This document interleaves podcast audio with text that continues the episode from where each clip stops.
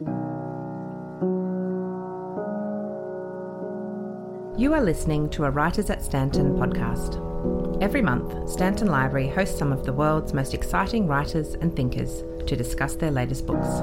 Thank you for joining us. Uh, ladies and gentlemen, on behalf of North Sydney Council and the Constant Reader Bookshop, welcome to the library and to the Writers at Stanton program. Uh, before we begin, I would like to acknowledge the traditional custodians of these lands in which we meet and to pay our respects to the spirits and ancestors, past, present, and future. And my name's Amanda Hudson, and I'm Council's Community Development Librarian. Today, I have the pleasure of introducing North Sydney Council's historian Ian Hoskins to talk about his book Sydney Harbour A History. Originally published in 2009, this book won the Queensland Premier's Literary Prize for History in 2010. Ian says, in this book, I've tried to present a sweeping history of one of the world's most recognised places, from the days of the harbour clans to the demise of the working waterway in the 21st century, while acknowledging the intimate relationships that make this such a special place. Ian Hoskins is an academic and public historian who has been based in Sydney for over 25 years. Ian is extremely passionate about history. His interest is said to have begun due to his doctoral work at Sydney University from his study of public parks and gardens and the development of floral nationalism in town planning movements of Sydney. So please join me in welcoming Ian Hoskins.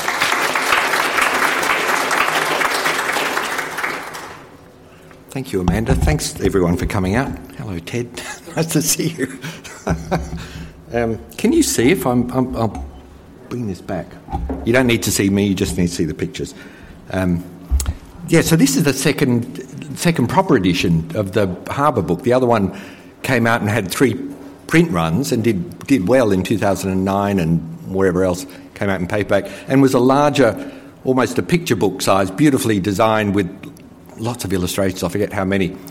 And I, um, and then went out of print. And people would ask me, "Is your where can we get your book?" And oh, it's out of print. You you'll get it online.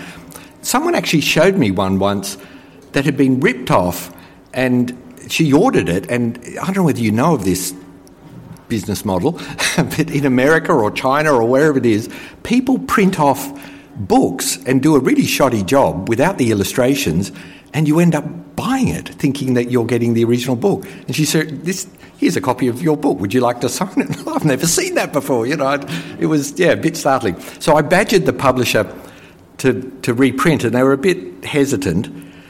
And then I pitched the idea that how about we wait till the dust settles on the controversy at Barangaroo. And I realise the dust from construction hasn't settled yet. I mean, it, if it ever will.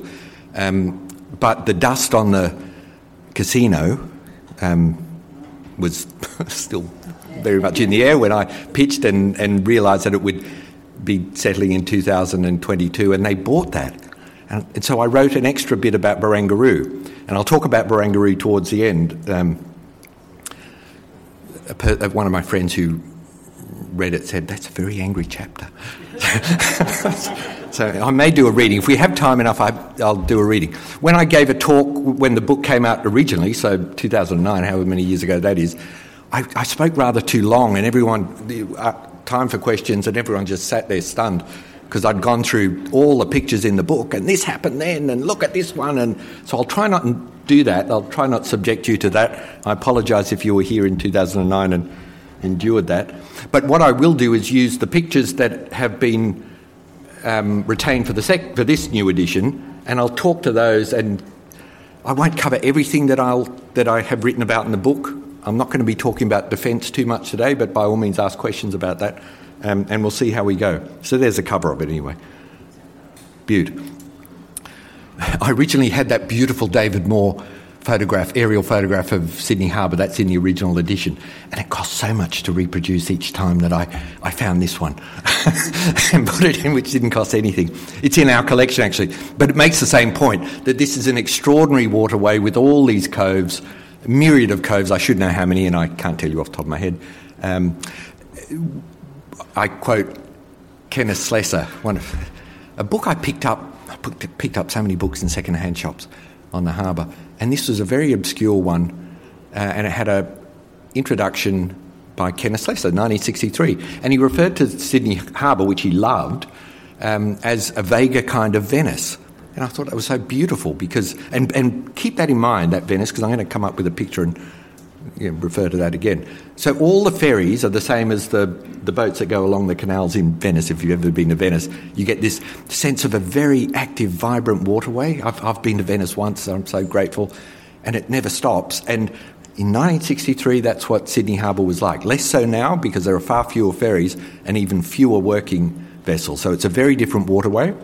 On the weekend, it's pretty busy around Clark and Shark Island. You get boats whizzing around everywhere. Um, I remember going out in a canoe once, and there are there are sailing boats that go up on the keel these days. I don't know what they're called. They're really fast. Well, they they're a hydrofoil sailing boat. Yeah. Oh, okay. Yeah, it's a hydrofoil. Of course it is. And they were just going everywhere. And I'm, whoa. Anyway, I survived that.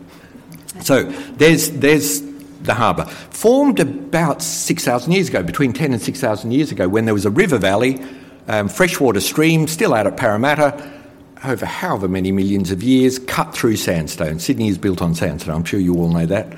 Um, so the main channel, um, the stream, was cut by that river, and there was another one, Lane Cove. The Lane Cove River cuts cuts there, and another unnamed waterway, still unnamed, correct me if I'm wrong, comes in from um, down through Middle Harbour. And so we have these three, three arms, if you like, that create this waterway. Well, once the glaciers start melting between, as I said, between 10 and 6,000 years ago, the, that valley fills up. And so it's a fairly recent landscape and waterscape, if you like. That's really recent. Geologically, it's a blink of an eye. These people Aboriginal people were almost, well, we know they were here before that the harbour was here, okay? So they would have been living in a river valley. Aboriginal people were down in Tasmania 25,000 years ago at least. So 65,000 years ago at the top end of Australia, 25,000 years ago in Tasmania. They've got to be in, the, in this area, um, somewhere in between that. The coast, before that glacial um, melt and the sea level rise, was you know, 10 kilometres to the east, if you can imagine that. So they would have adapted and receded, retreated rather, and um, come to live around the harbour. So seven clans were, were recognised by um, the Europeans when they rocked up in 1788 and were avidly writing everything down in journals. Um, Watkin Tench, Dawes, you, you know, those um, Surgeon John White. And Thomas Watling was a convict artist who did one of the most sensitive drawings of a woman called Daringa. I'm not quite sure what clan she belonged to. Um, Colebee came from Botany Bay. People didn't marry within their clans, so she wasn't from Botany Bay, we know that much. Um, but I'm not sure whereabouts in the harbour we were shown. But it's such a humane picture. Some of the other paintings you'll see of Aboriginal people at this time are of stick figures, and that's sometimes interpreted as a, um, a what's the word? Um, derogatory, thank you. That's the one I was after. And it's not because that artist, or there is a series of artists within the cohort of convicts, um, were just amateur artists. It's naive art. And the general heading for that is that the name that's given to that person or persons is the Port Jackson artist. And you'll see that European people are depicted as stick figures as well. Um, but this one, Watling obviously could draw. So there's Daringa.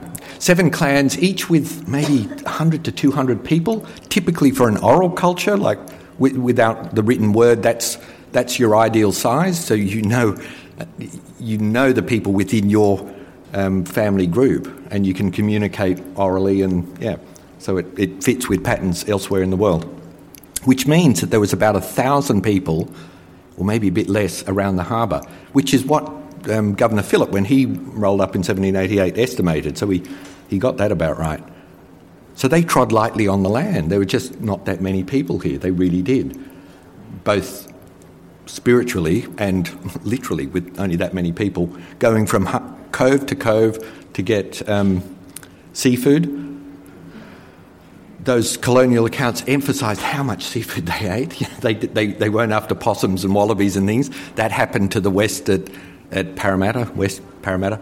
Um, but these people they referred to as coast people or sea people. Um, so shellfish, um, men typically with what we call fizgigs, which are the multi-pronged spear, spearing fish. And this is one of um, our local engravings.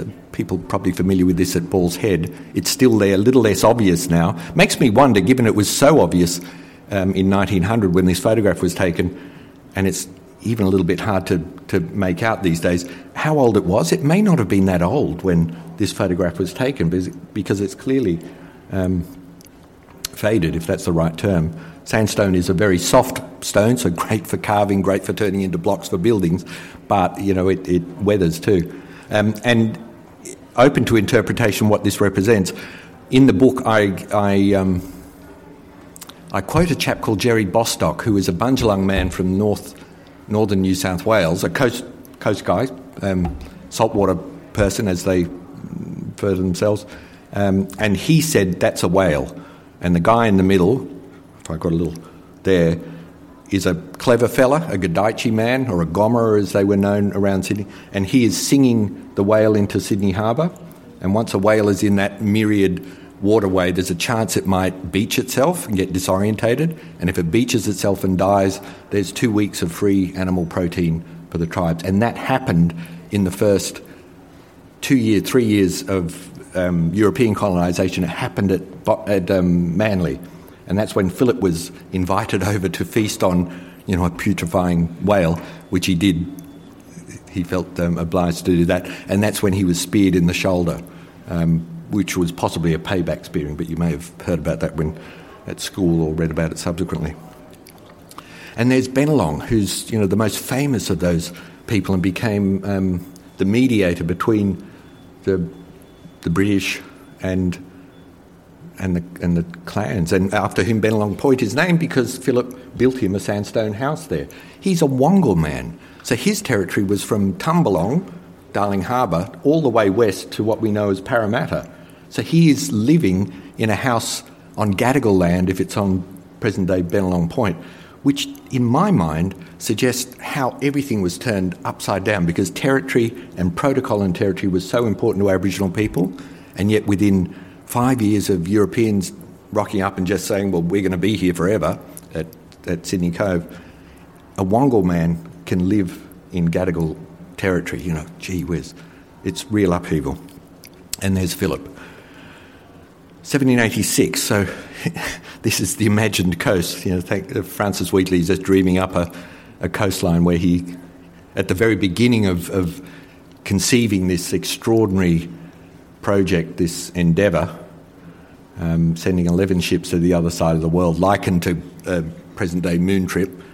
Um, yeah, that's what he Francis Wheatley imagines Botany Bay to be, because that's where they were heading. They weren't going to Sydney Harbour, going to Botany Bay based on rather elaborate descriptions from Joseph Banks and others. Yes, there's plenty of water, it's really good. It'll be a great place to put convicts. Initially, the, the, the plans were not just for a convict settlement, it was for a, um, a, a settlement of free people. And we can take women from the Pacific, and that'll be good because that'll stop unnatural unions in this in this area, and it'll mean that there's a growing population. You know, just simple as that. You know, just grab people from Pacific Islands. All that didn't happen, and it distilled in the mind of Lord Sydney, after whom Sydney is named, as a place for convicts, but not a really sort of mean, punitive place as Norfolk Island became, or Port Arthur became in Tasmania, but a place where people would serve out their seven or 14 years and be given a chunk of land, and fingers crossed they won't ever come back. We don't want them back in the UK because the jails are overflowing. We don't need those people anyway. But we'll give them a second chance at life. All predicated on the idea that the land is belongs to no one, terra nullius. You know, you just give them land everywhere. So, despite the fact that Phillip is well, there are people there and there's a thousand people in the harbour. How am I going to deal with this? You know, that's the, that's the thinking behind it. So there's, and we're still living with the consequences of that, of course. All discussions about compensation and recon, um, recognition of, of dis- dispossession. All right, now I'm going to talk, I'm just going to jump through this thematically with some of the things that I found so interesting. There's amazing painting very unusual for John Lewin, who was known for his insects and birds. um, and here are fish. And this is probably Kirribilli.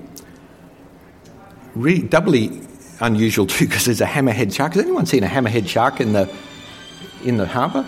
Yeah, um, um, you, you, have. In the aquarium. Yeah, in yeah in the aquarium, but not in the harbour. You hear of bull sharks and others, but anyway, there's a hammerhead shark. So I assume he didn't dream it up. But there's um, snapper, well-known harbour. There's wrasse, um, whiting. Um, I think it's called red eye.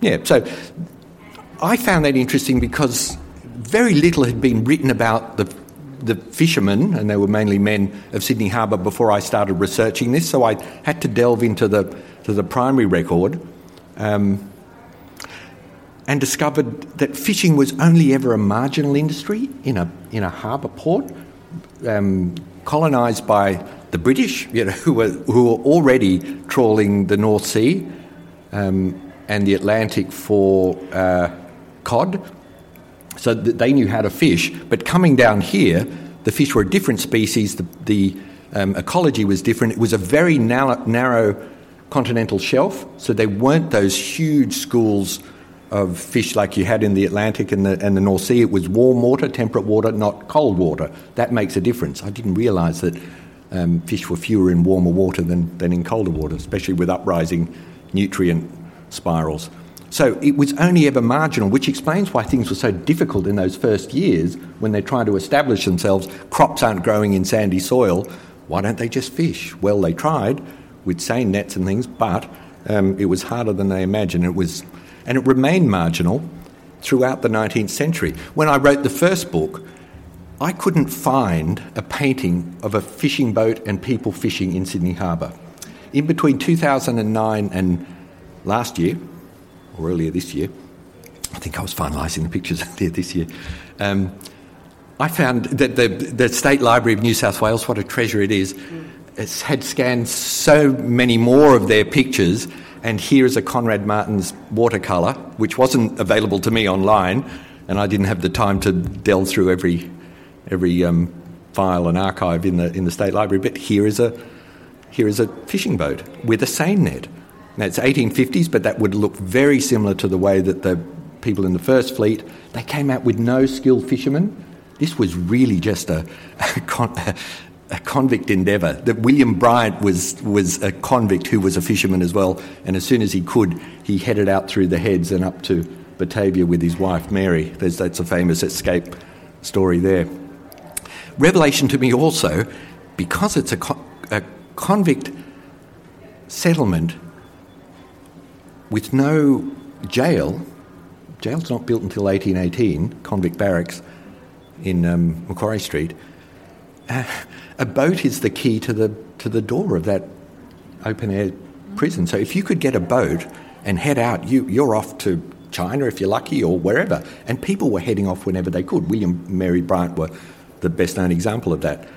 So there was a restriction brought in by Phillip on you can't build a boat bigger than 14 feet because that's too seaworthy and we can't go out. So there's a restriction on building boats in a harbour port, and it lasted for some time. I found that really interesting.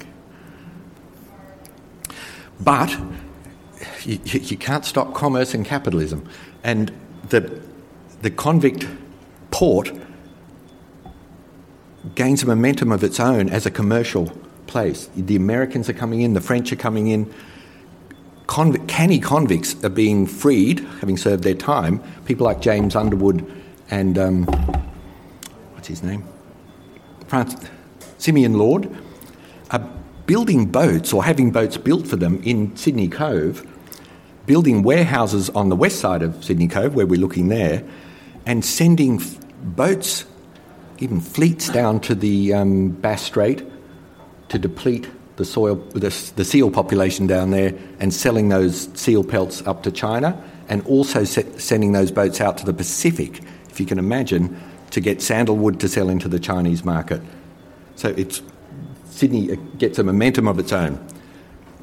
And this picture really just is almost like a taxonomic representation of all the, the various craft um, that were in Sydney in, in 1810.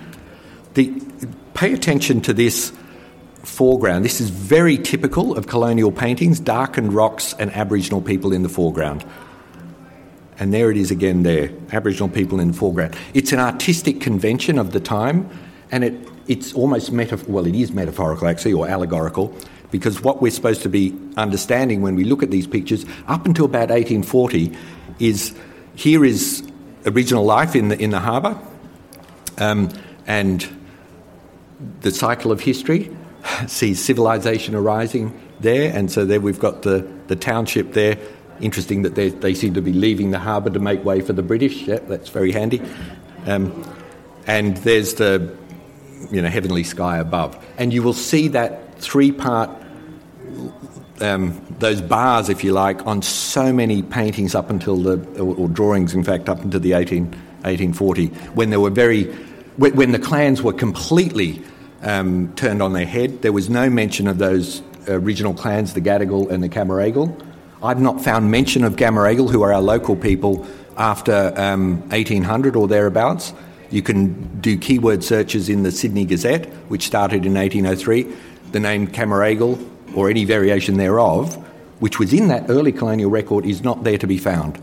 So those clans don't exist as entities in themselves, is what that suggests to me but other Aboriginal people have come together and regrouped. And sorry, let me flick forward. And this is they. One of them on this side of the harbour regroup around this man Bungaree, who's an astonishing person who comes down from either Ku-ring-gai a bit further north than that, maybe even as far north as Port Stephens, comes down to Sydney Harbour, circumnavigates Australia with Matthew Flinders in The Investigator. So the first Aboriginal person to circumnavigate Australia. He he's offered a farm at George's Head by Macquarie, who wants to civilise the Aboriginal people, has no interest in farming, takes up a, um, at Kirribilli and with a group of people who I suspect have come from all sorts of groups. And there is a wonderful picture which I don't have to show you today, but you can see in a picture in there um, a drawing done by a Russian artist when he came out with one of the Russian expeditions in the 1820s, which show this group of people gathered around Bungaree at Kirribilli, um, living in a little um, uh, gunya humpy, uh, living a traditional life and, and eating fish, because Kirribilli was known as a really great fishing spot.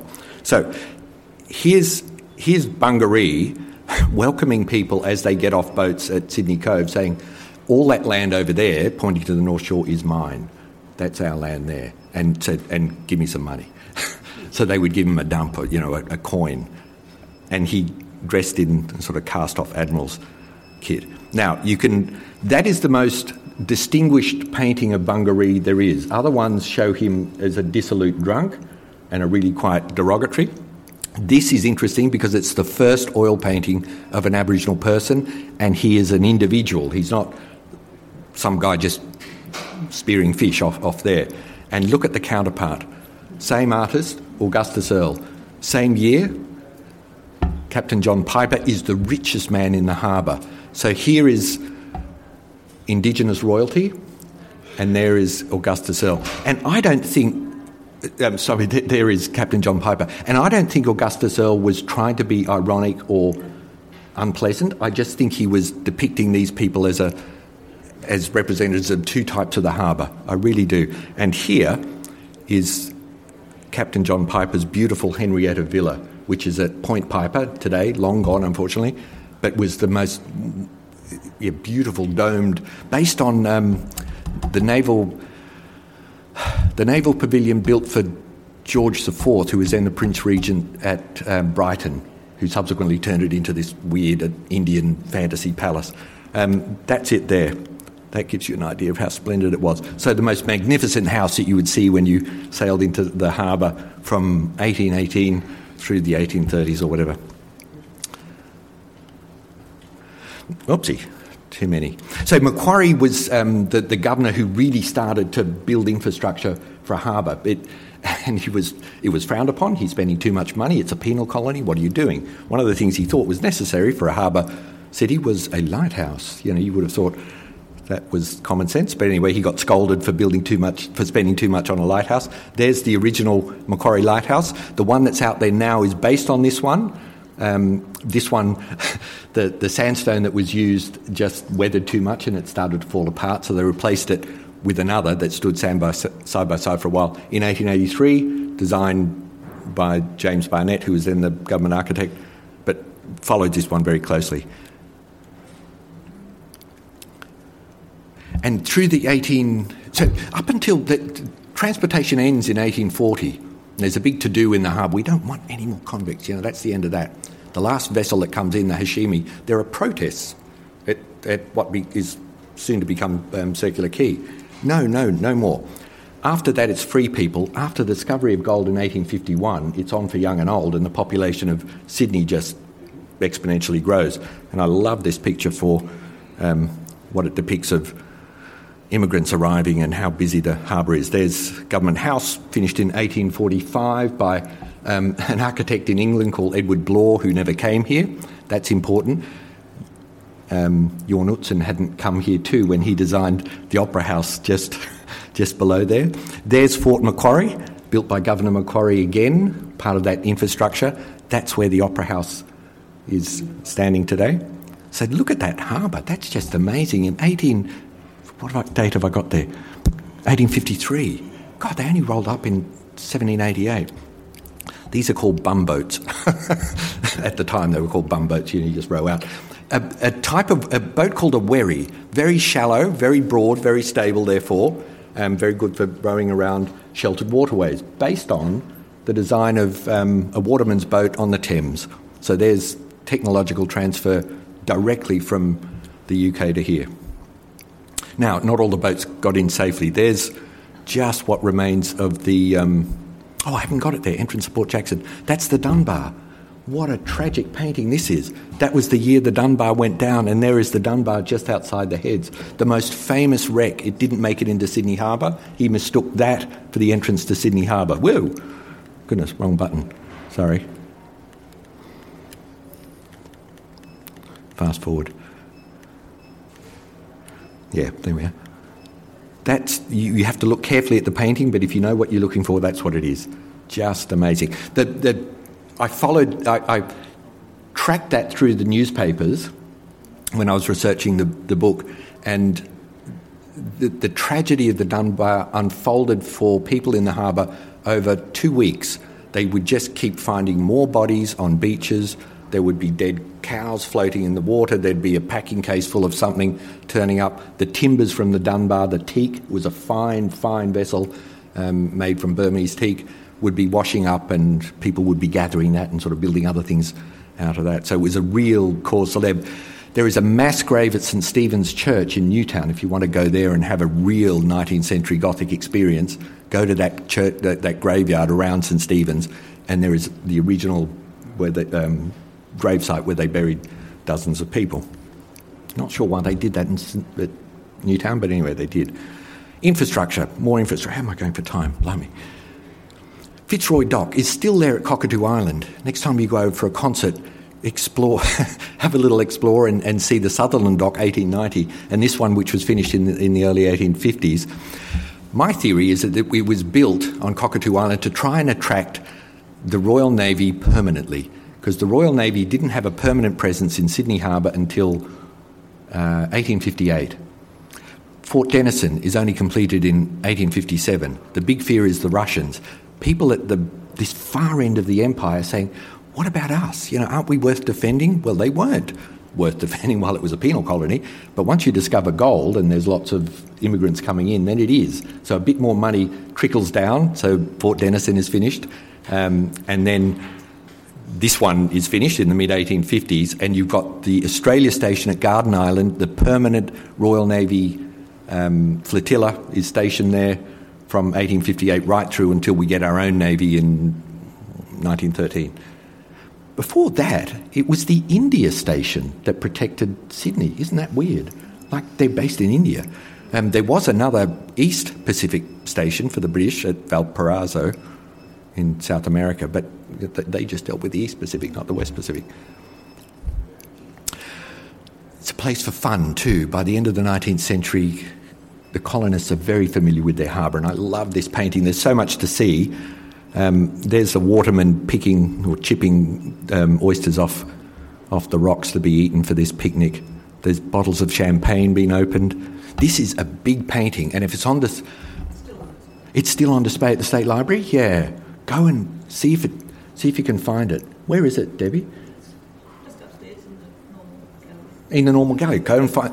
Oh, they've got that huge gallery full of portraits and all sorts of things. So go and find that because you can stand in front of it for half an hour and just see what all these different people are doing. There's a set of binoculars on one of them too. That's pretty interesting. So clearly, sort of middle and upper middle class people enjoying Clark Island. Both Clark Island and Shark Island became um, places of public recreation in 1879, among the first public reserves, parks created around Sydney Harbour.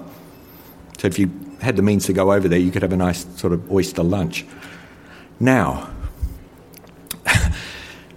the water that they're picking their oysters out of, you know, oysters really absorb all the muck a, you want clean water if you're going to eat the oysters, is becoming pretty filthy by the end of the 19th century. And this imagined bird's eye view of Sydney gives you an idea of how filthy things are around Darling Harbour. All that grime, all this coal smoke coming up, boats would throw the ash off the, the um, out of the bunkers and things. So it increasingly, particularly to the west, was a really dirty harbour by the end of the 19th century, added to which the Glebe Island Abattoir had been established in 1861. Glebe Island is now joined to the mainland, but it's where the Glebe Island Bridge is. By 1895, 1.2 million animals are being slaughtered at the Glebe Island Abattoir, such as our voracious appetite for red meat. Not for fish, but for red meat. So blood is being sluiced into the Western Waterway, Blackwattle Bay, so it's thick with red, the water there. Um, they take the heads and the guts on a punt and take it out past the heads, but when the swell comes in, the heads and all that come back in. So, um, uh, literally, bullocks' heads and, and, bits of sheep are being found in Woolloomooloo Bay and all the rest. and Sydney siders get a. Um, a dark humour about sharks because the winners from all of this are sharks, and Sydney Harbour fills with sharks at the time. And they pull one out of Woolloomooloo Bay, it's in the Illustrated Sydney News or something, and they open it up, and inside they find a waistcoat and a fob watch. and no sign of the, the owner. So, you know, presumably the owner was was digested, and the waistcoat and the fob watch wasn't. And accompanying that article, I'm pretty sure it was the same one, was, it, was this illustration of a person swimming in Sydney Harbour with spiked bathing trunks, because that's the best way to keep the sharks at bay. So th- there was a humour about that, and Mark Twain visited the harbour and acknowledged that at the, at the time too. Thing to remember, important thing, I'm going to run out of time, I can tell. Um, the East Harbour is the lovely, beautiful harbour. The West Harbour is where the industry is. There is a real dividing line, and it's about Neutral Bay, Woolloomooloo. So little, little to the east of the, of the bridge. In the East Harbour, you've got, look at this. That's at Elizabeth Bay. That's a real place. Isn't that amazing? Long gone. Look at that terraced lawn going down there with a boathouse. And look what's there a Venetian gondola. there are, you don't see it every time, but you see it often enough to realise it was the thing that even in the 19th century, Sydney siders were looking at Sydney Harbour as an equivalent of Venice. So that's that's there. I've seen it on other illustrations. Clearly, there weren't Venetian. They really weren't Venetian gondolas. They were watermen, but they weren't punting you around like that. So that's a little um, bit of fun. But the, the house is real, and there are the architects. And in fact, Rowe, no, Spain, Alfred Spain, lived in um, Neutral Bay. He built Gundarmayne. He designed Gundarmayne in, in Neutral Bay, still there. Wow, if only that was still there. And it, but that's an accident that there's an east and west, because um, had they had their way, they being industrialists and um, merchants and whoever, there would have been a coal mine at, at Cremorne Point. There's coal under the whole harbour, recognised um, it, was, it was known to be there from the 1840s. They, there's a site for the bore that was put down in the spine of Cremorne Point, still there at Cremorne Point, little plaque there, not one of mine, predates me. Um, but that's Dew Butte. So, yeah, great. We, we need coal, and there's coal under the harbour. Let's, let's do it here. And there was a local outcry. outcry rather, and it was defeated. The first time that I'm aware of that beauty trumps utility or commerce in Sydney Harbour. Already by this stage, Pinchgut has been cut to water level, even though it was regarded as a little beauty spot. Um, John Dunmore Lang, the, the radical Presbyterian preacher, was outraged when they cut that down in the 1840s and finally built a fort upon it. You can imagine a triangle of rock. It was a real sort of yeah, landmark in, in the harbour.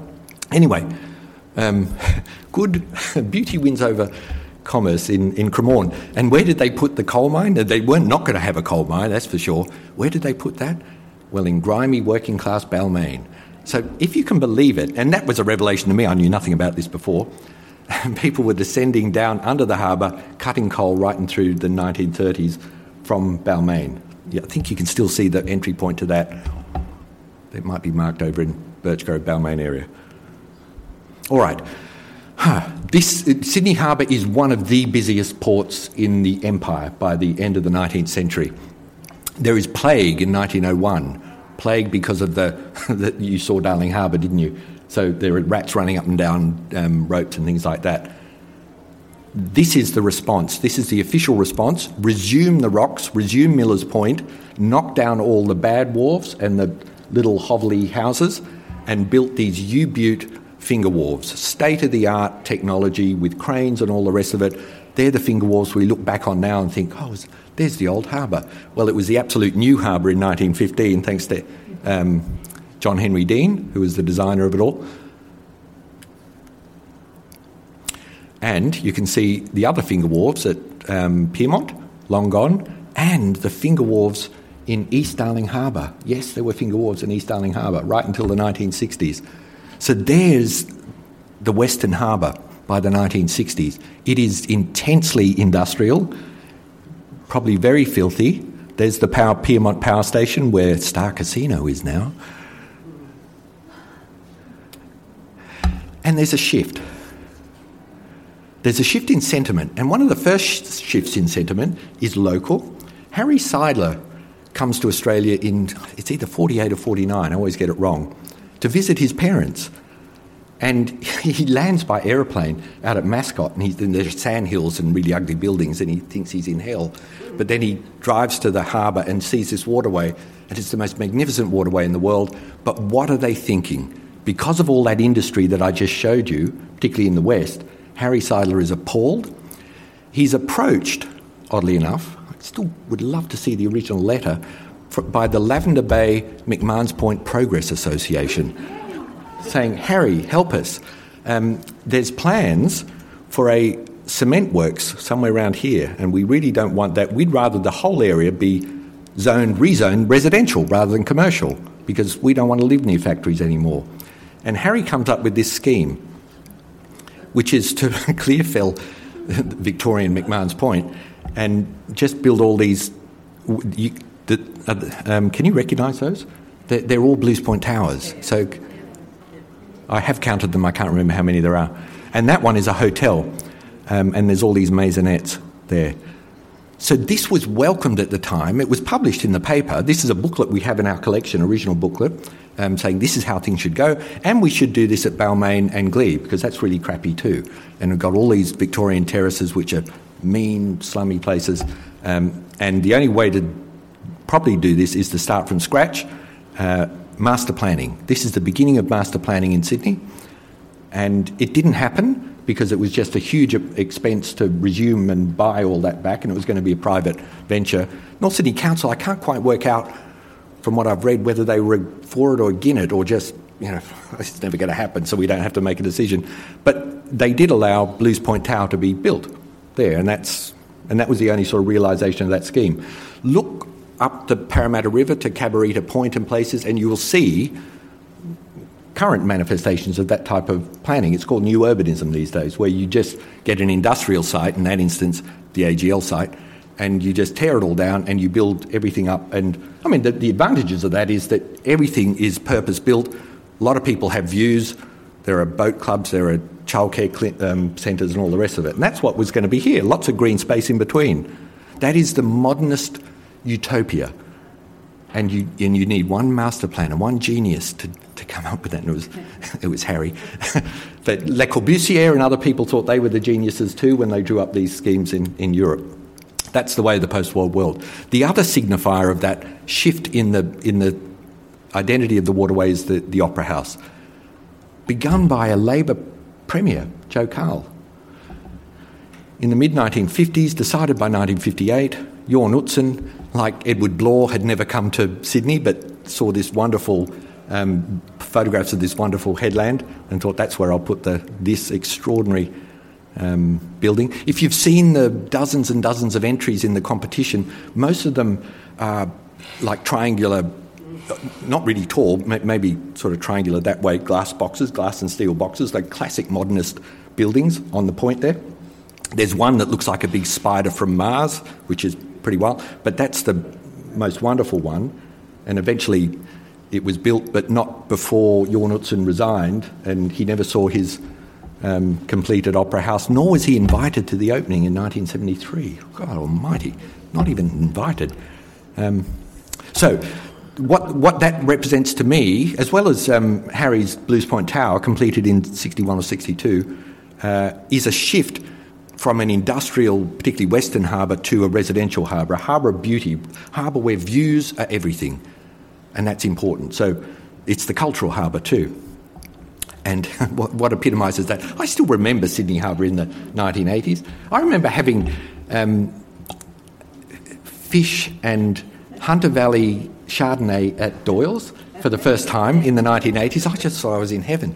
It was, I can't remember what the fish was, but it was so nice. It was really nice.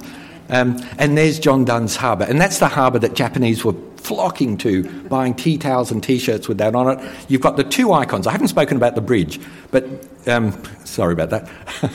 uh, I figured you know that the bridge was built 1932. When you've got these two symbols together, it immediately brands the harbour. Prior to the Sydney Harbour Bridge, there was no one image that said Sydney Harbour. It was famous, but you couldn't just easily depict it as, a, as an artist. Once you've got the bridge, you can do that, and then you combine it with this magnificent thing, and that's, that's just fun city. 1988 for the bicentenary, and again in 2000.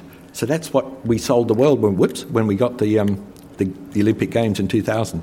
So, and the, the Western Waterway becomes a waterway of fun. So there's Darling Harbour, which was once a tangle of train tracks and sheds stacking grain and wool and whatever to go off to the UK, that becomes this you know, wonderful place where Neville Wran, who initiated it for the 1988 bicentenary, said, I want a place where people can walk around and enjoy the harbour for the price of an ice cream. And that's a nice democratic sentiment because you couldn't walk around that, um, that waterfront before because it was a working waterfront. It was Crown land, it was leased, which is how the the government got that development going, but you know, it wasn't open to everyone because it was a dangerous workplace. So that's still there, but much else is going to go, I understand. You know where this is heading. And just to compare the two, you've seen that photograph already. there's there's um, old dirty Darling Harbour, and there's fun, clean Darling Harbour. Based on American model uh, from Baltimore, where working waterfronts are becoming redundant across the world, across the Western world. So there are various attempts to redevelop them. What do we turn them into? Well, typically restaurants and all the rest, because you're near the water. Everyone wants to be the water near the water. Everyone wants to eat seafood. Um, so that's what is followed at Darling Harbour. Now, Walsh Bay. Walsh Bay is different. So Walsh Bay happens a decade after Darling Harbour. And Walsh Bay has those finger wharves, so there is infrastructure there.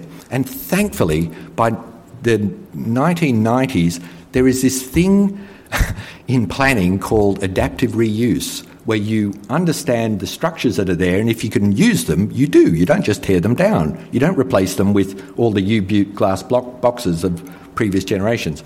So most of the finger wharves were retained. Seven, is it seven six, five six? One of the wharves was too filled with marine borer to be saved, so it was demolished, and that's now the one where you can't walk around it, and it's all the luxury yachts are there. Yeah, but you can walk around all the others, and I've heard that the the money that they got from that um, paid for the restoration of a lot of the others, and so it's this cultural precinct And there are restaurants there, but there's the Sydney Theatre Company was down there for quite a while. Um, what's the name? Packer Gallery, or theatre rather, is on the other side of the road. But it's a really cool place. You can walk around all those finger walls, whereas you couldn't before. Peter Kingston, one of our local treasures, died this year. Um, thought that was not acceptable. You know, that was a compromise too far, and so he painted that. A Night to Remember is a reference to the, the sinking of the Titanic. And, and there's that wharf, I can't remember, it's 5 6, I think it's 5 6, which was demolished. So we're heading up to Barangaroo. Oh, let me quickly say that. The thing about Barangaroo, so Barangaroo is following that pattern. It's the end of the working waterway. What do we do with former industrial sites? It's flagged as, as early as the 1990s by Bob Carr, who has realised that a lot of the leases in Crown land around the harbour are coming up for non renewal. Um, BP is leaving Berrys Bay. Uh, the coal loader site is no longer used after 1992. He gives those to North Sydney Council. They become parkland. What are we going to do with East Darling Harbour? Because the um, container terminal there, which has replaced the finger wharves, is going to end in 2004, or is it six? 2004, I think.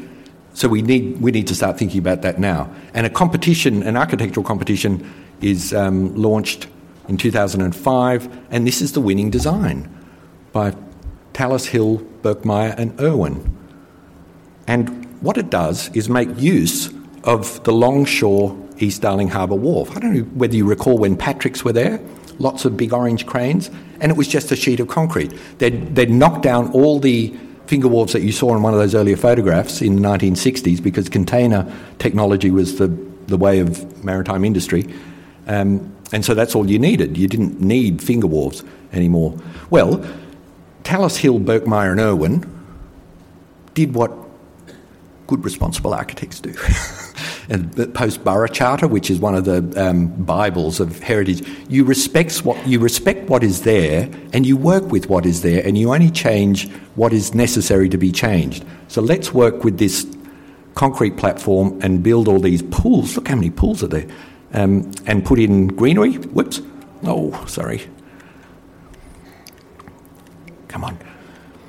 And that one one of the members of the panel that gave it a unanimous decision was Paul Keating, who, oddly enough, once it had won, um, they were kind of shut out within two years. They were asked to modify it because Paul Keating, despite being one of the votes for this, um, really wanted a naturalistic headland. And he wanted it based on the original headland that was there. And so they, they were asked, can you come up with a modification that just shows a naturalistic headland? And they did, but they were, they were literally just shut out of the, um, the process after that. And Paul Keating just kept going and going and going for a naturalistic headland. And they got an American architect, landscape architect called Peter Walker, um, to design it instead. And, and it's very raw with Thalis Hill, Berkemeier, and Irwin, I can tell you after all these years. I, I communicated with them. And this is what Peter Walker came up with, which is not really a naturalistic headland. It was supposed to be something like Ball's Head, and I've walked around there several times, and I. no, it's not working for me. Um, this is when it was just finished, and it was really looking sparkly and lovely. The sandstone's got a patina now, and and you just can't. These are all in really hard formulaic terraces. It it doesn't do it for me, and the emphasis was on naturalistic headland. And so Paul Keating, really by force of personality and quite a lot of abuse, um, which, which, he was very happy to have printed in the newspapers, he, he called, he called um, Thalis Hill, Berkemeier, and Irwin a bunch of um, kitchen refitters or words along those lines. I mean, holy mackerel. The type of stuff that he did in Parliament, everyone laughed, but you know, gee whiz. Anyway, um, they lost out, and that's what we have. So that's one part of Barangaroo opened in 2015, named around that time by, I suspect, the Barangaroo Delivery Authority. Um, there were various options. One was the Hungry Mile, which um, reflected its uh, working class background. You know, that was an area where waterfront workers had to go and put their hand up for jobs, and if they were lucky, they got one. So it's called the Hungry Mile because they walked up and down a, a, mile of wharves hoping for work that day. Um, but it didn't get that because Paul Keating, despite being a, a Labor, Labor man, really doesn't like industrial heritage. I mean, and he's, he's quite open about it. He wanted to undo the industrial despoliation of the Western Waterway by reinstating a naturalistic headland. And he made that very clear. So, no, if there were finger wharves there, he wouldn't have wanted those to stay either. It's all got to go. So, that, that wonderful tower, which was the Maritime Services Board observation tower, that came down. And oh, there's not much left in that sort of Western Waterway that indicates any type of industry. So, let's move on to this one. So this is the other part of Barangaroo that's very controversial. I find the, that one really controversial, by the way. I don't know what you think about it, but I, I don't like the headland. I really don't like this. And this is the one that, when my friend read the chapter, said, oh, you're really quite angry. Um, this, but, but the two are related because it seems to me that Paul Keating kind of subverted that process and just kept pushing the envelope. And despite decisions being made, no, we've got to do with this, we've got to do this, and process was second to genius. He just referred to his own imagination. Great. You know, that's a bit like Napoleon or something else. It's just dictating. Um, this was the result of a whole series of modifications um, to a plan that evolved with very little reference to that original winning plan. Um, Lendlease became the sole developer for the whole area. And whereas the Thalis Hill uh, scheme had buildings going short at the, near the park and getting taller as you go further south, the opposite has happened with this, and Lendlease just kept saying, well, we need to do this. What we really need, because the headland costs so much, is to build a hotel over the water. Do you remember that in the Herald? It was about 2009, yeah. And, and um, Richard Rogers, the, the grand architect in the UK, put a model out, and it was a big red, um, looked like a stack of glass boxes in sort of red girders, and it was called Big Red. And there was a hue and cry about that. Building over the harbour? That's sacrilege. And it got shut down. But who swooped in in 2011 or 12 when, when the decision was no, you can't build a hotel over the harbour, but a hotel's a good idea. I can see why you need it. It needs to be on land. James Packer and um, Barry Farrell. Barry O'Farrell, but who brought them together? Who's Alan, Jones? Sorry, that was the name in my mind. you know better than I do. Thank you. um, Alan Jones brought them together. Who saw that ABC documentary? It's really worth seeing. There was a, um, a Four Corners documentary on how this all happened. I'm so glad they did that because they helped me write this chapter. Alan Jones, by that point, no longer worked for 2GB, so I suspect he was suffering from relevancy. Um, seemed, yeah. and, and he took the reporter through to his, his um, fantastic East Darling Harbour apartments.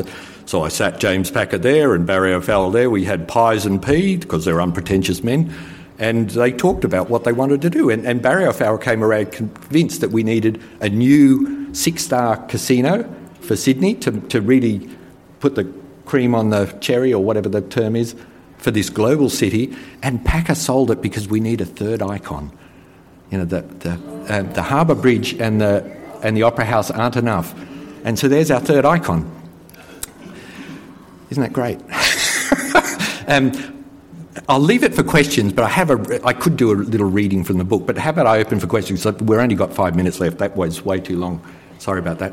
Um, but it's a big story. Sydney Harbour's a big place. Anyway, open it up for questions if you like. Yeah. So, how did Keating have so much say? He was obviously on some panel. He was on a design excellence panel. Yeah, that, that after was formed after the competition panel, and as far as I can work out, it is just force of personality that that meant that his view won out. Jack Mundey was also on the original um, panel, and he was appalled by, the, by what transpired. Jack Mundey, who helped save the rocks. What's interesting, the, the, I don't know whether I made the point well enough, but at Dar- East Darling Harbour, there was nothing to be adaptively reused. There were no finger walls left. So you have an open slate, but um, Thalis Hill, Berkemeier, and um, oh hell, I forgot the last person's name. Um, were trying to respect and save money because this was supposed to be cost neutral. That whole project was not supposed to cost money. You know, it, once the buildings had been built, they were going to pay for that. So they, they respected all the, the, the guidelines for the competition, but Keating, it cost $250 million more than it otherwise would have done to put all the sandstone for that big mound at the top. Anyway, so I think it's just Keating being Keating. Sorry, anyone? Any questions? There's one there. I think one of the biggest things that's happened on Sydney Harbour, you showed earlier sailing boats, then you showed um, all boats that sort of put out steam and smuck. Yeah.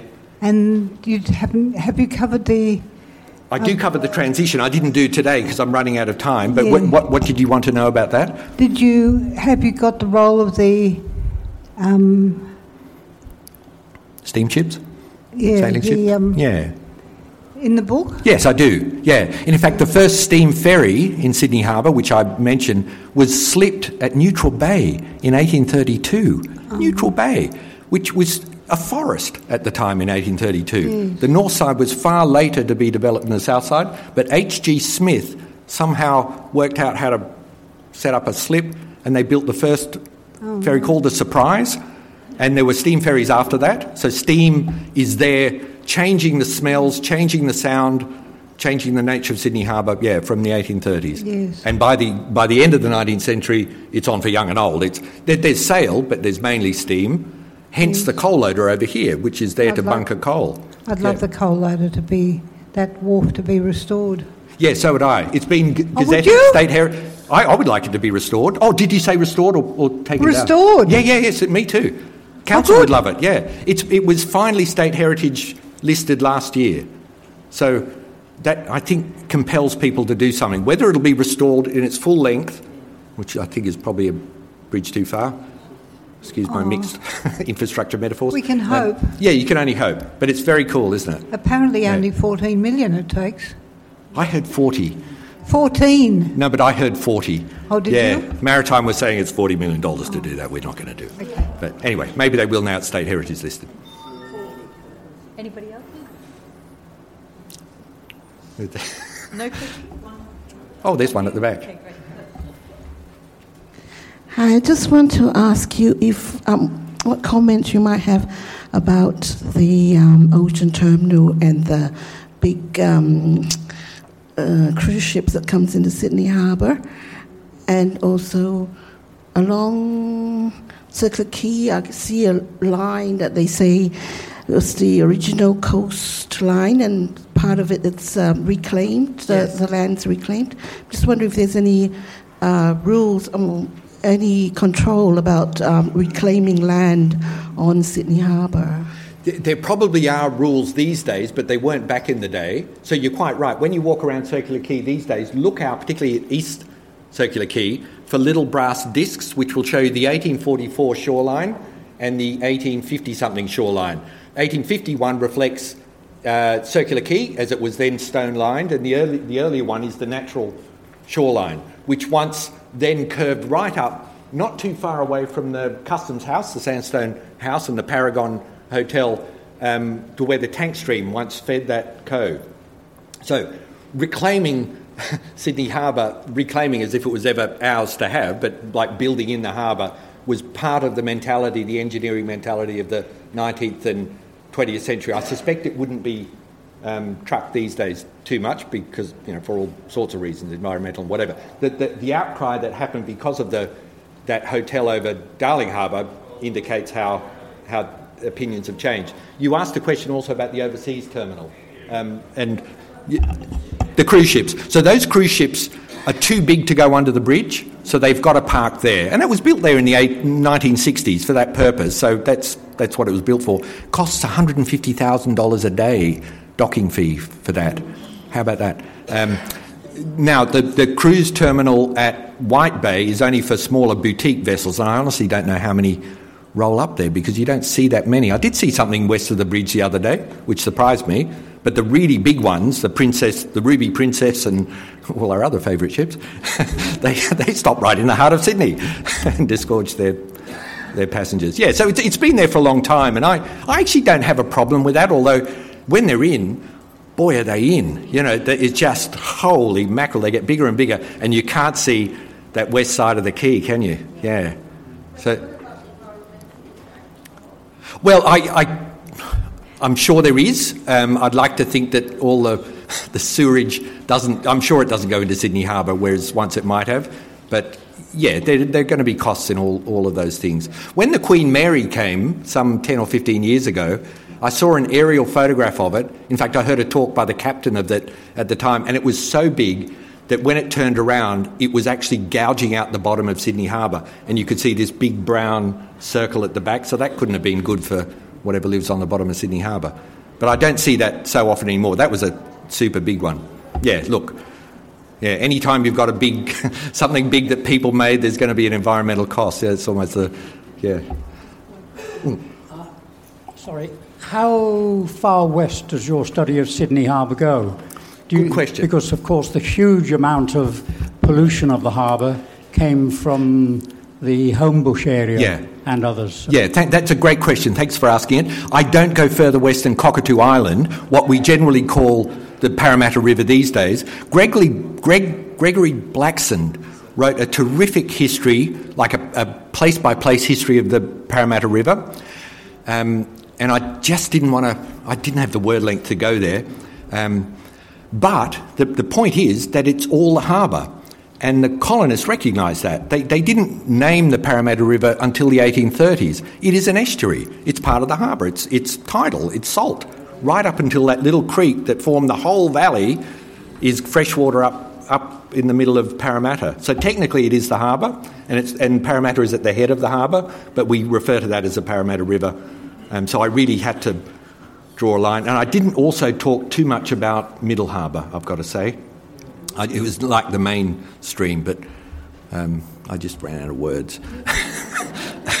like I've run out of time th- this afternoon. Oh, do you want? I, well, I, how are you going, Anna? I, okay, I'm going to do a quick. This is the angry bit. Um, and some of the concepts are a little bit adult, so you'll have to excuse me. Yeah, I mean, the, the language is formal. Right.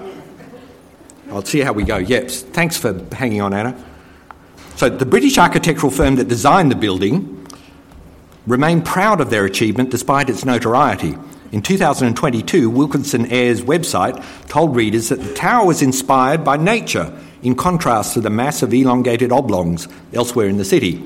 It, quote, its form emanates from three petals that twist and rise together, and its sculptural shape maximises the opportunity for accommodation to make the most of the views of Sydney's famous bridge and harbour. Not all welcomed Packer's benefaction or the appearance of his edifice, with or without its gaming rooms, that was still up in the air at that time.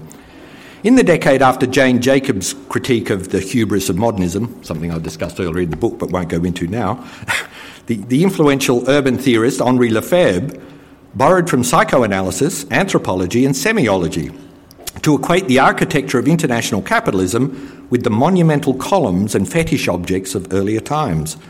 All made manifest the importance of their male designers and owners, and all were thereby symbols embodying an alliance between ego and phallus. This masculine potency drove, in Lefebvre's term, political arrogance. The idea of the skyscraper as phallic symbol spread remarkably quickly from the realm of arcane discourse to the vernacular. Accordingly, as it took shape on Sydney's waterfront, Barangaroo Tower was soon nicknamed Packer's Pecker. Floral inspiration notwithstanding, the Wilkinson Eyre design is particularly penile, something that cannot have been lost on designer or client, it seems to me. Possibly, therefore, the billionaire approved the design as an appropriate symbol of his potency. Others might recognise a similarity between this edifice and the extraordinary waterfront buildings at Qatar and Dubai in the Middle East. The latter is an absolute monarchy, the former ruled by an emir with near total authority. In both places, patriarchal power, privilege, and immense wealth find architectural expression with scant regard for anything else. In 2022, Dubai was home to the tallest tower in the world. Sydney, however, is the largest city in a liberal democracy, in which transparent process and public interest is supposed to determine development. But arrogance often accompanies power when humility is disregarded and supplicants abound, even in a democracy. Packer's Tower is sculptural, and as its designers maintain, and more intentionally suggestive than most of the tower blocks which fill the city. Therefore, another reading of the column atop its podium is as a clenched fist with an elongated middle finger held up to those who question its place on the harbour front. The story of Barangaroo, the place, is indeed a lesson in masculine arrogance of which Lefebvre wrote. The redevelopment laid bare the contest between public and private interest, power and process, global and local benefit. The contests were bitter and protracted because by the 21st century, Sydney's beautiful waterway was an amplifier of real estate value as never before. Thank you.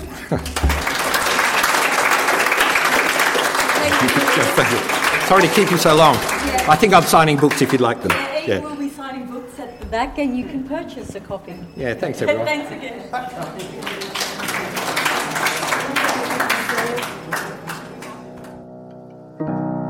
We hope you have enjoyed spending your time with us. Catch up with more of our audio recordings and relive the discussion, insights, and laughter of writers at Stanton. To find out more about our other events and programs, please visit www.northsydney.nsw.gov.au forward slash library. Thank you for listening.